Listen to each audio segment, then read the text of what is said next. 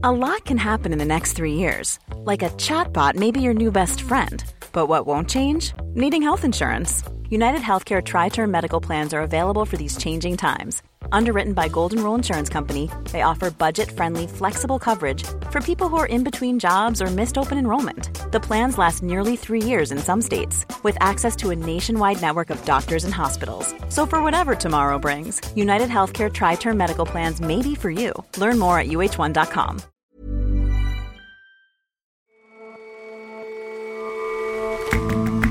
Hello and welcome to The Intelligence from The Economist. I'm your host, Ore Ogunbiyi. Every weekday, we provide a fresh perspective on the events shaping your world.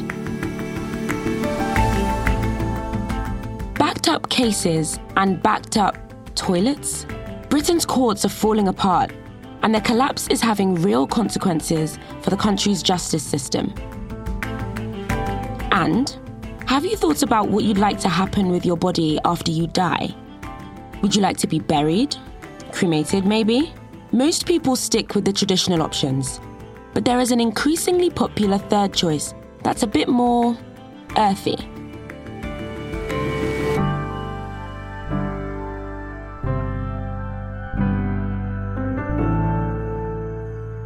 But first,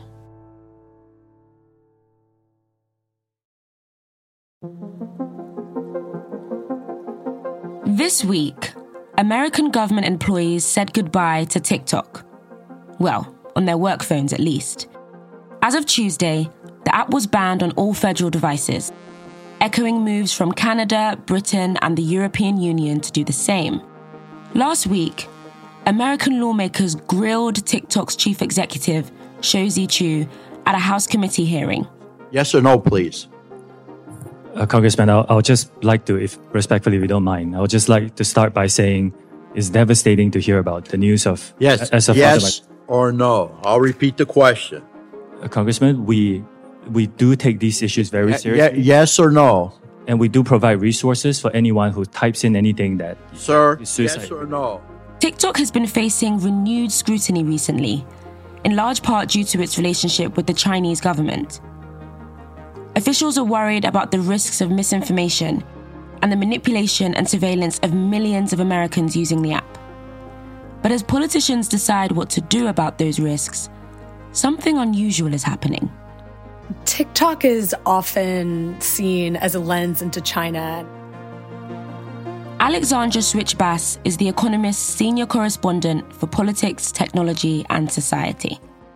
But it's also a lens into America itself and American politics. There's big national security concerns that have emerged. And there's also something that's very rare in Washington that's emerged, which is a bit of bipartisanship on this issue. Okay, let's start with those national security concerns that you mentioned. Does everyone agree on what the threat from TikTok actually is? The picture is very different today than it was in 2019 when Donald Trump tried unsuccessfully to ban TikTok. Back then, it was mainly the China hawks who were squawking about the threat posed by China and the app. This is something I spoke about with former Deputy National Security Advisor Matt Pottinger. He was part of the Trump administration, which first tried to deal with TikTok, and he explains how everyone's understanding of the threat has developed since then.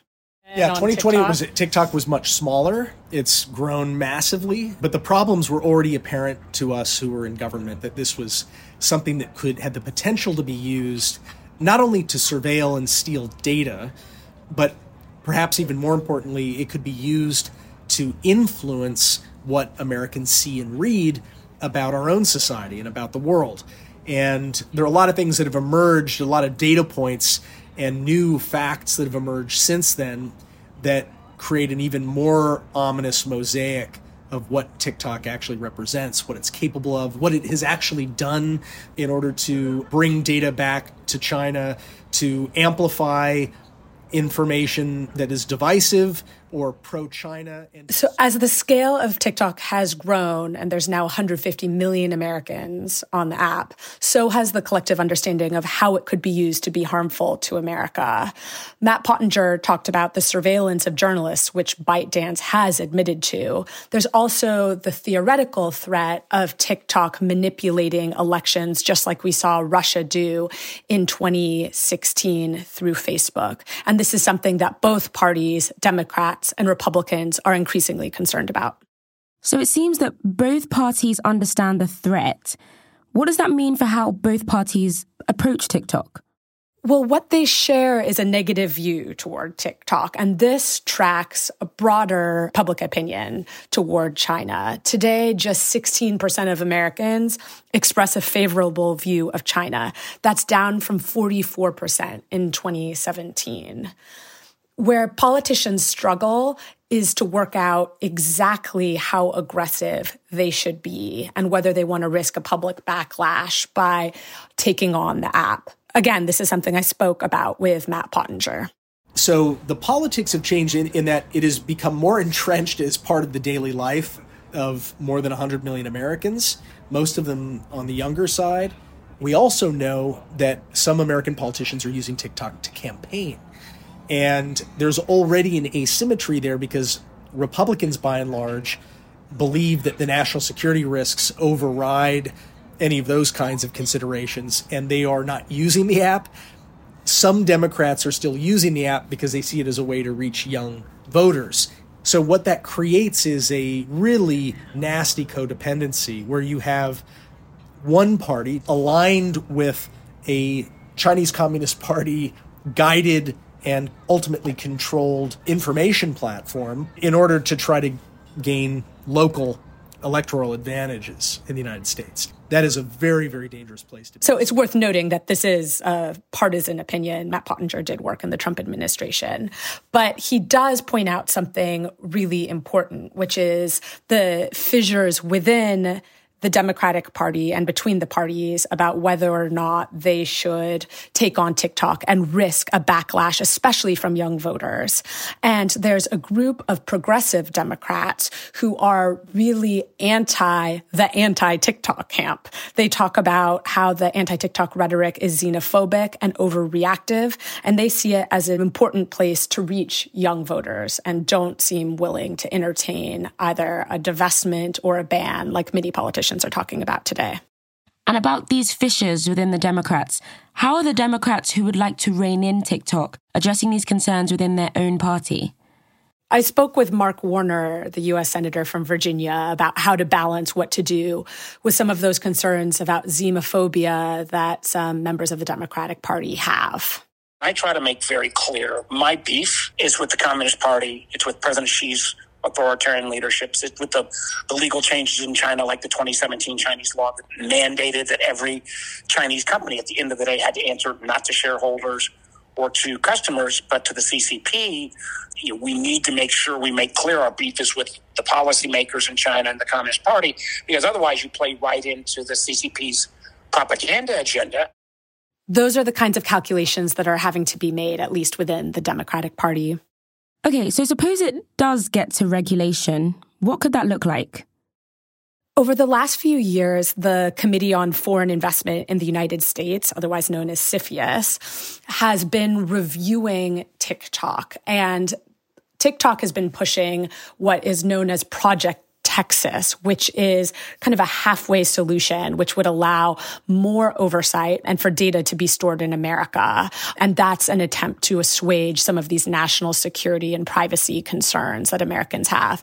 Politicians really aren't buying that as a solution and nobody's really satisfied. And that's why we're seeing two main options being discussed today, which are more drastic. One is divestment and the other is an outright ban. Even if there is political consensus, though, it's not entirely straightforward. There's a legitimate question about whether or not banning TikTok would violate the First Amendment and freedom of speech. And so some are trying to work around that. For example, Mark Warner and a colleague, John Thune, a Republican, have both co-sponsored a bipartisan bill that would give the Commerce Department the authority to study and potentially ban apps that are deemed to be national security threats. And the White House has supported this as the next step in discussions about TikTok. And so, speaking of next steps, what do you reckon? What does the future hold for TikTok in America? It's an extremely difficult question to answer. If we look at precedent, there have been a lot of hearings where congressmen are very upset with tech bosses and all the various offenses they're charged with, from addicting young people to manipulating users to not detecting misinformation on their platform. So this is not just a TikTok specific problem, but what we've seen throughout the last five years is that while there's a lot of political outrage, there's not a lot of action. And it's entirely possible that we'll see that happen again with TikTok. And so amongst the people I've been interviewing, the view is that unless we see something happen soon, we're likely to not see it happen at all because as the 2024 election approaches, it makes action much less likely because people won't want to be taking drastic steps that get voters' attention on this issue um, and could potentially render them to be unpopular so close to an election. Alexandra, thank you so much for coming on the show. Thank you for having me.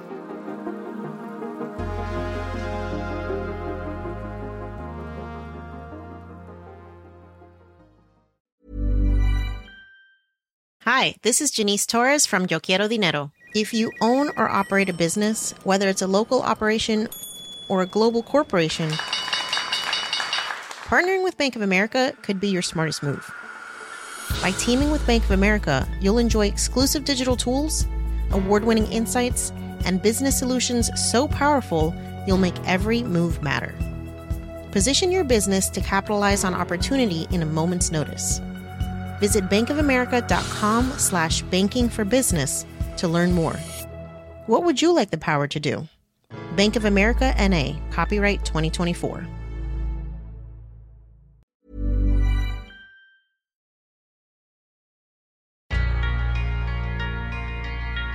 This week, Rishi Sunak, Britain's Prime Minister, unveiled a raft of tough on crime policies. More in there, but that's a plan in a nutshell.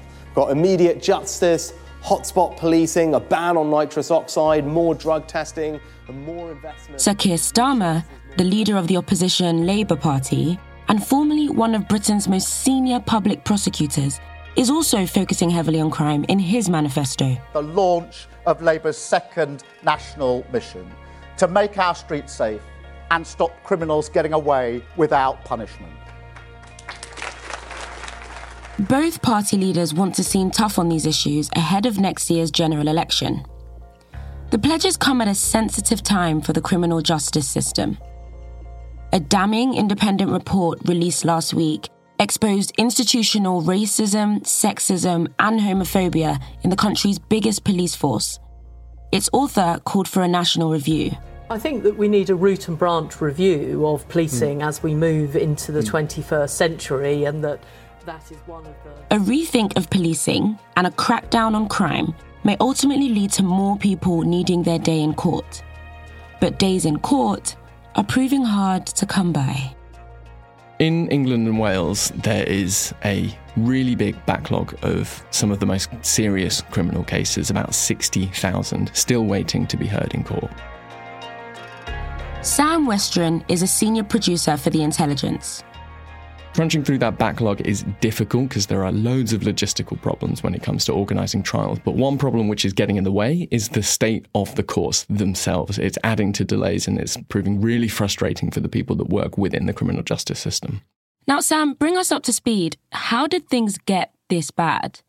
So there are two parts to this. One is the pandemic, courts were closed, cases backed up, and the context of all of that is this happened at a time when the criminal justice system in England and Wales was squeezed quite hard by a decade of austerity. So from 2010 onward, the budget for the Ministry of Justice, which is the government department which looks after the criminal justice system, fell by 25%. You've seen court closures. Nearly a third of all courts in England and Wales have closed during that time.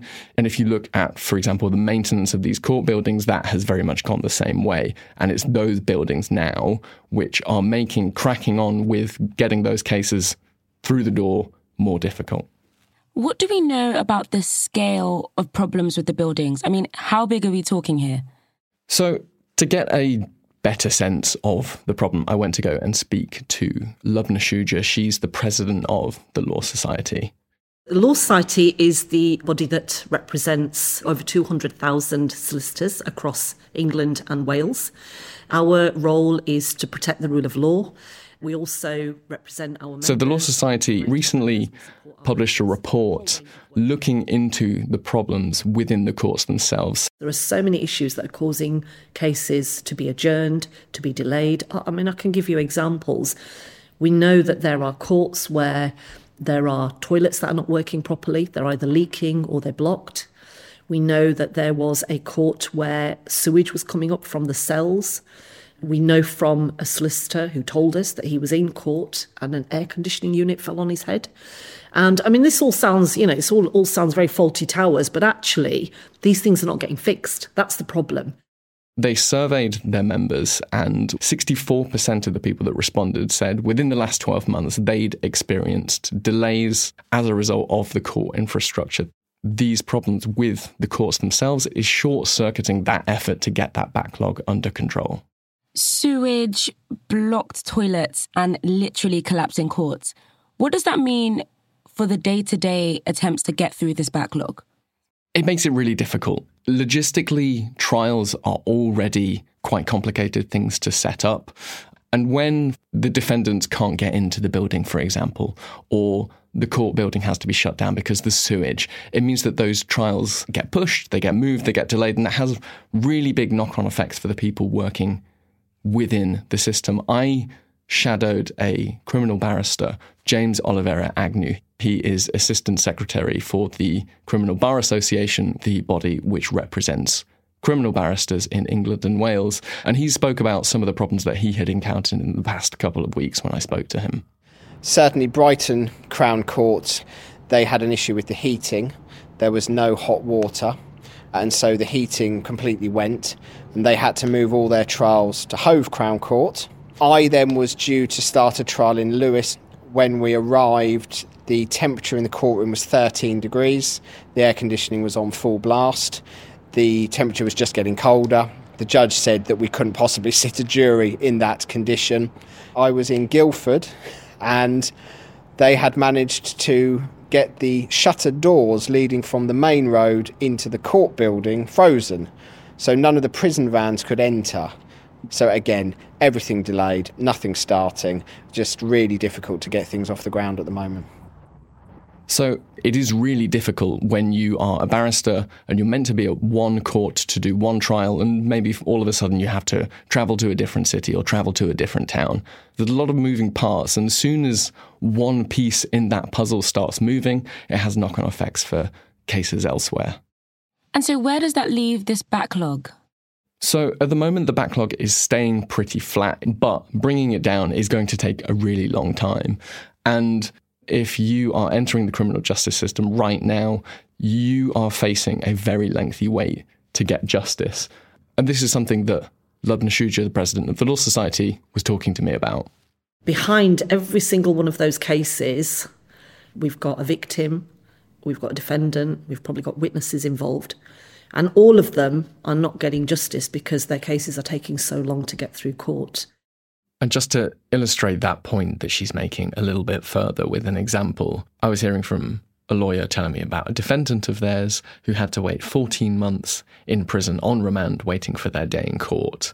After about six months, they were offered a plea deal, which essentially meant if you plead guilty, you can leave prison today, you can go, your sentence would be served. Instead, they had to wait a further seven, eight months to get their day in court. Eventually, they were acquitted anyway. So you can end up with some cases that don't really feel like justice if you have to spend more time in prison to prove you're innocent than just to say you did something that you didn't do just to avoid waiting for a trial. That doesn't feel like a justice system that's operating particularly well. is it just a question of more money? It is and it isn't. I think when you're thinking about very specific scenarios, say where you are waiting for your day in court, I think you could definitely make a case for more investment if you knew, for example, that your day in court was going to get delayed because of specific problems with court infrastructure. I think that that's quite easy to make a case for. I think when you're talking about making investments in a criminal justice system, you need to be very careful about making sure that you're taking in the bigger picture. So, referring all the way back to, for example, the report into policing and the call for a nationwide review of policing because of things like institutionalized biases within a system. If you are going to be making the case for investing in a criminal justice system, which, you know, the police is a core component of, you need to be very clear that when you're thinking about making more investment, you are doing so in a way which doesn't make the problem worse, but actually helps fix some of those problems. Sam, thank you so much for joining us. Thanks for having me.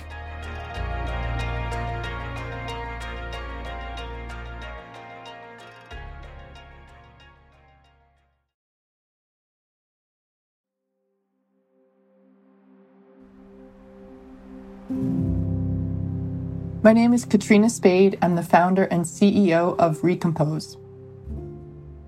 All of us, at some point, begin to give serious consideration to the inevitable. For Katrina Spade, those thoughts led to her starting her own company.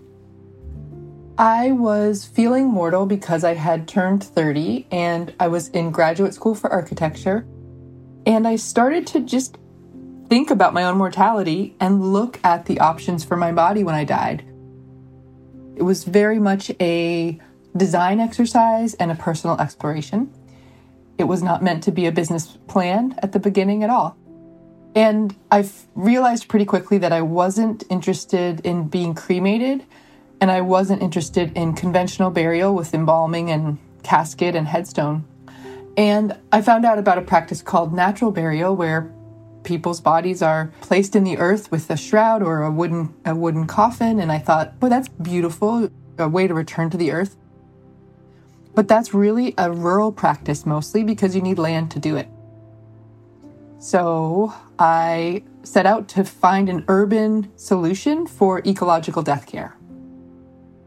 I was very lucky that a friend of mine knew I was thinking about death and dying and and ecology. And she called me on the phone and asked if I'd heard about the practice that farmers use to compost livestock.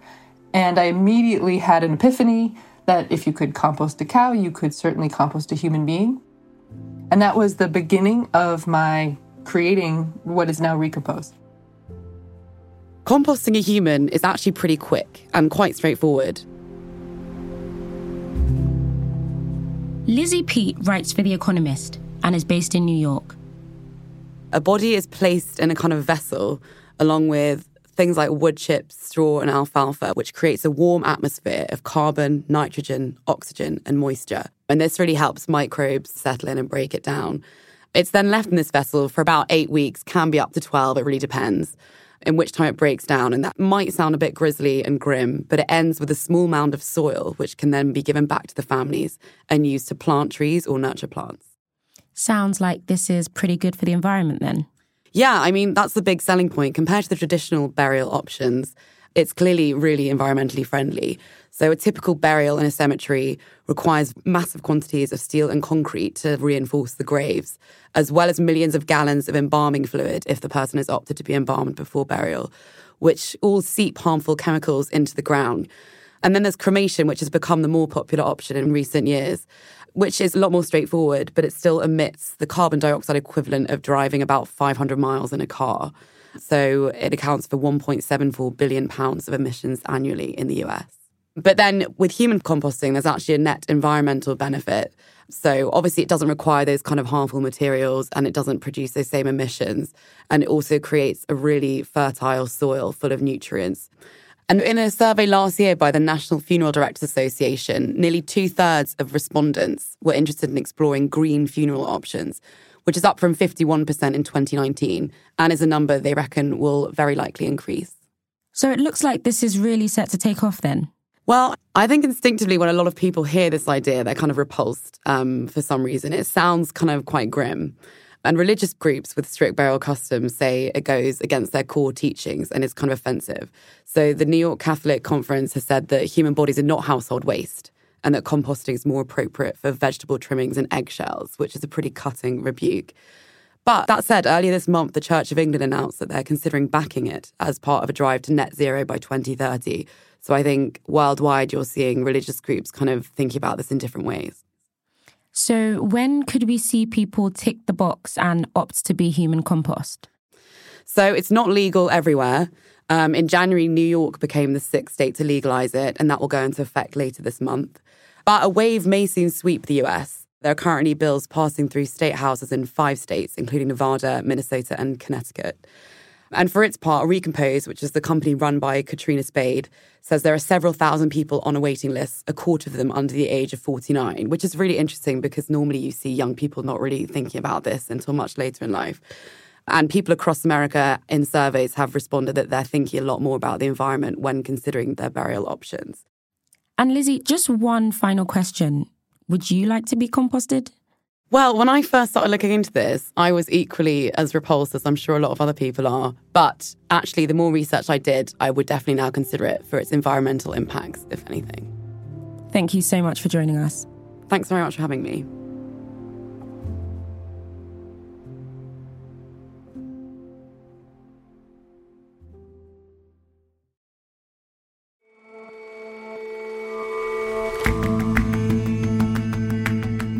That's all for this episode of The Intelligence. Let us know what you think of the show. Drop us a line at podcasts at economist.com. And if you're not a subscriber to The Economist, what are you waiting for? Dive in. Get a free 30 day digital. Hi, this is Janice Torres from Yo Quiero Dinero. From a local business to a global corporation, partnering with Bank of America gives your operation access to exclusive digital tools award winning insights, and business solutions so powerful you'll make every move matter. Visit bankofamerica.com slash banking for business to learn more. What would you like the power to do? Bank of America NA, copyright 2024. Subscription by going to economist.com slash intelligence offer. The link is in the show notes. We'll see you back here tomorrow.